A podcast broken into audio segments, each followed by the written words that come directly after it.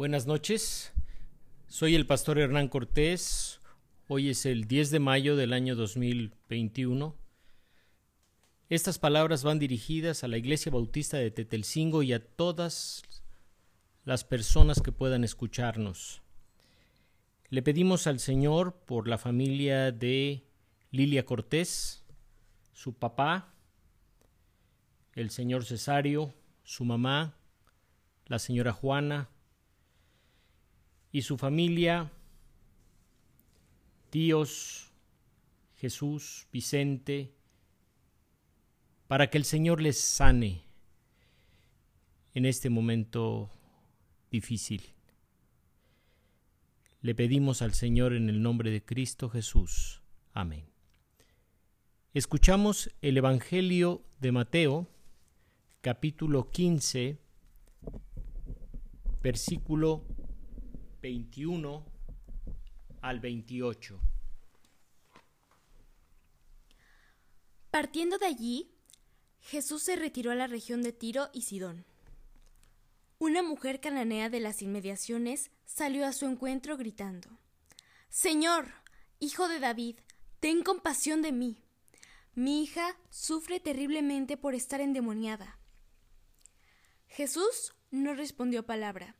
Así que sus discípulos se acercaron a él y le rogaron, Despídela, porque viene detrás de nosotros gritando. No fui enviado sino a las ovejas perdidas del pueblo de Israel, contestó Jesús. La mujer se acercó y arrodillándose delante de él, le suplicó, Señor, ayúdame. Él le respondió, No está bien quitarles el pan a los hijos y echárselo a los perros.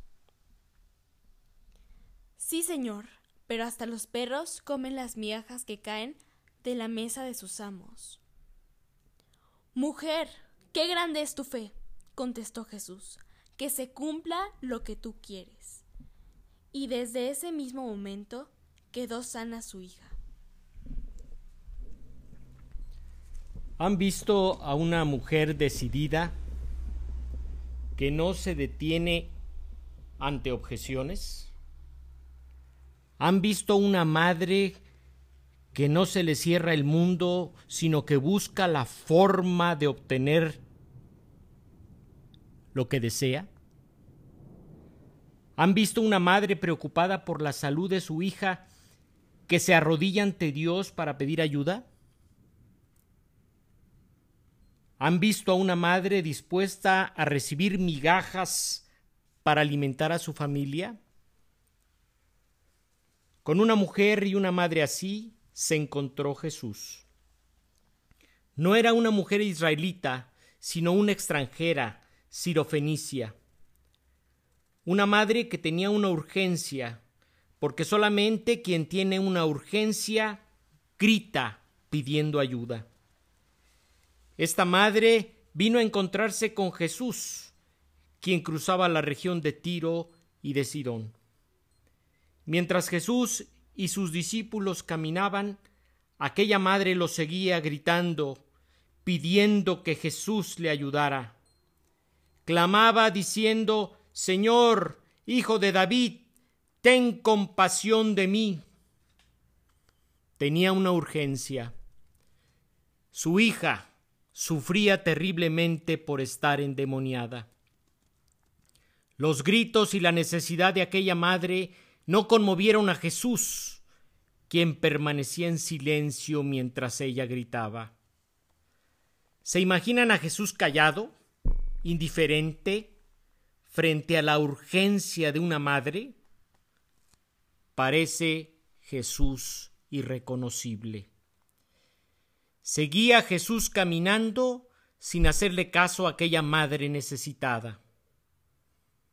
Qué indiferencia Qué insensibilidad de Jesús oyendo los gritos de una madre. Pero sus discípulos fueron más sensibles y solidarios con la madre sirofenicia. Le pidieron a Jesús que la atendiera, porque venía detrás de ellos gritando. Los discípulos interceden por la mujer, madre y extranjera, que pedía ayuda a Jesús sin recibir respuesta. Jesús entonces les respondió a sus discípulos, No fui enviado sino a las ovejas perdidas del pueblo de Israel. Jesús tenía prioridades, primero los israelitas y luego los extranjeros. Puede sonar discriminatorio, pero Jesús tenía identidad nacional y prefería a sus paisanos. De la misma forma actuamos todos frente a los extranjeros.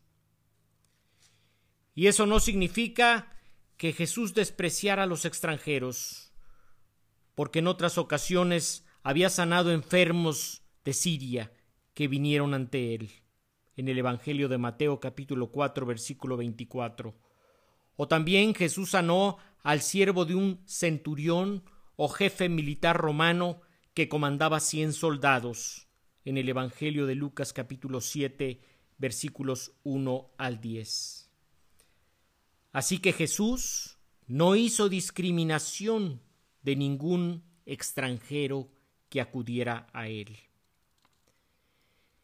En esta ocasión, Jesús cruza los límites de Galilea hacia Tiro y quería pasar desapercibido incluso ocultándose en una casa, según el Evangelio de Marcos capítulo 7 versículos 24 al 30. Pero una mujer y madre sirofenicia lo encuentra y lo sigue, gritando para pedir su ayuda. Jesús se niega a sanar enfermos en una tierra extraña y su argumento es No me han enviado a sanar enfermos en Tiro o Sidón, sino en Israel. Aquella mujer sirofenicia era parte de un pueblo al que los judíos consideraban inferior por su raza y religión. Los judíos se enorgullecían de ser el pueblo escogido de Dios, mientras que llamaban a los pueblos vecinos que tenían otra religión gentiles, y los consideraban impuros y viles como perros de la calle a los que no debían darles lo sagrado. En el Evangelio de Mateo capítulo 7 versículo 6. Así veían los judíos a los cananitas o sirofenicios como perros, seres inferiores que no merecían lo sagrado. La mujer y madre sirofenicia probablemente escuchó la razón de Jesús para no atenderla. Y se acercó y arrodillándose delante de Jesús, le suplicó Señor, ayúdame. La urgencia de la madre que tiene una hija enferma la impulsó a arrodillarse y pedir ayuda a Jesús. Pero la respuesta de Jesús fue ofensiva y discriminatoria frente a una mujer a quien se consideraba inferior por su raza, sexo y religión. Jesús pretendió disuadirla de pedirle ayuda con una frase que suena excluyente e inapropiada en la boca del Mesías. No está bien quitarle el pan a los hijos y echárselo a los perros. El Señor Jesús pensó que sus palabras desanimarían a aquella madre desesperada, pero se equivocó. La madre sirofenicia, que lo reconoció como Señor y como el Hijo de David, como el Mesías, y que se arrodilló ante él, no merecía una respuesta ofensiva como esa. Cuando aquella madre necesitada escuchó la razón de Jesús, respondió con una astucia e inteligencia que solamente una madre desesperada puede tener. Sabiendo aquella mujer y madre su posición en la escala social, no reclama su derecho, ni se enoja con Jesús por un trato desigual. La madre sirofenicia sorprende al maestro con las propias palabras de Jesús, le responde y lo atrapa. Escuchen ustedes la respuesta de una madre que no va a reclamar a Jesús, ni está amargada por su condición social, ni quiere provocar un conflicto entre sociedades, sino que busca al Señor con perseverancia segura que recibirá ayuda. La madre decidida cree que Jesús es el Hijo de Dios que puede ayudarla, habiéndose arrodillado delante de él. Le aclara, sí Señor, pero hasta los perros comen las migajas que caen de la mesa de sus amos. Jesús, el maestro de las palabras, se quedó sorprendido de aquella respuesta. La madre necesitada de ayuda porque su hija estaba sufriendo por un demonio, no exigió a Jesús un derecho que no le correspondía, sino suplicó por las obras, por los restos que quedan, por las migajas que tiran los amos judíos. Algo de lo sobrante de las bendiciones del Mesías les correspondía a quienes no pertenecían al pueblo de Israel ni profesaban su religión. Jesús, que se había negado a atender a la madre sirofenicia en su necesidad, y la había tratado de disuadir con una frase ofensiva y discriminatoria, ahora cede. Jesús cede delante de una mujer sirofenicia y madre desesperada, decidida a recibir la ayuda de quien llama Señor e Hijo de David, el Mesías. Jesús, que pensaba disuadir a la madre sirofenicia de pedirle ayuda, ahora es persuadido a ayudarla.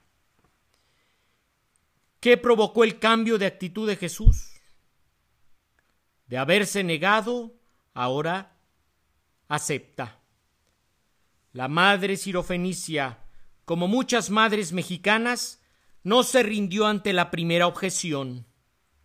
No se sintió menos por su condición social y religiosa. No cayó su necesidad delante del Señor que podía ayudarla. No se hizo la ofendida por la inequidad de género sino que expresó su fe en Jesús, el Hijo de David, y se arrodilló ante él para pedir ayuda. Suplicó por las migajas que seguramente sobraban de la mesa de sus amos judíos, y no las despreció. Jesús se encontró con quien no esperaba encontrarse. Una madre gritona que lo reconoció como Señor y Mesías, con energía para caminar detrás de Él, con la humildad para arrodillarse delante de Él y con la astucia para contestarle y conseguir lo que buscaba. La conducta de la madre sirofenicia obligó a Jesús a declarar lo que no había dicho a una mujer israelita. Mujer, Qué grande es tu fe, que se cumpla lo que quieres. He aquí un ejemplo de madre y de fe en Cristo para las madres mexicanas. Amén. Escuchamos enseguida el himno Ten fe en Dios.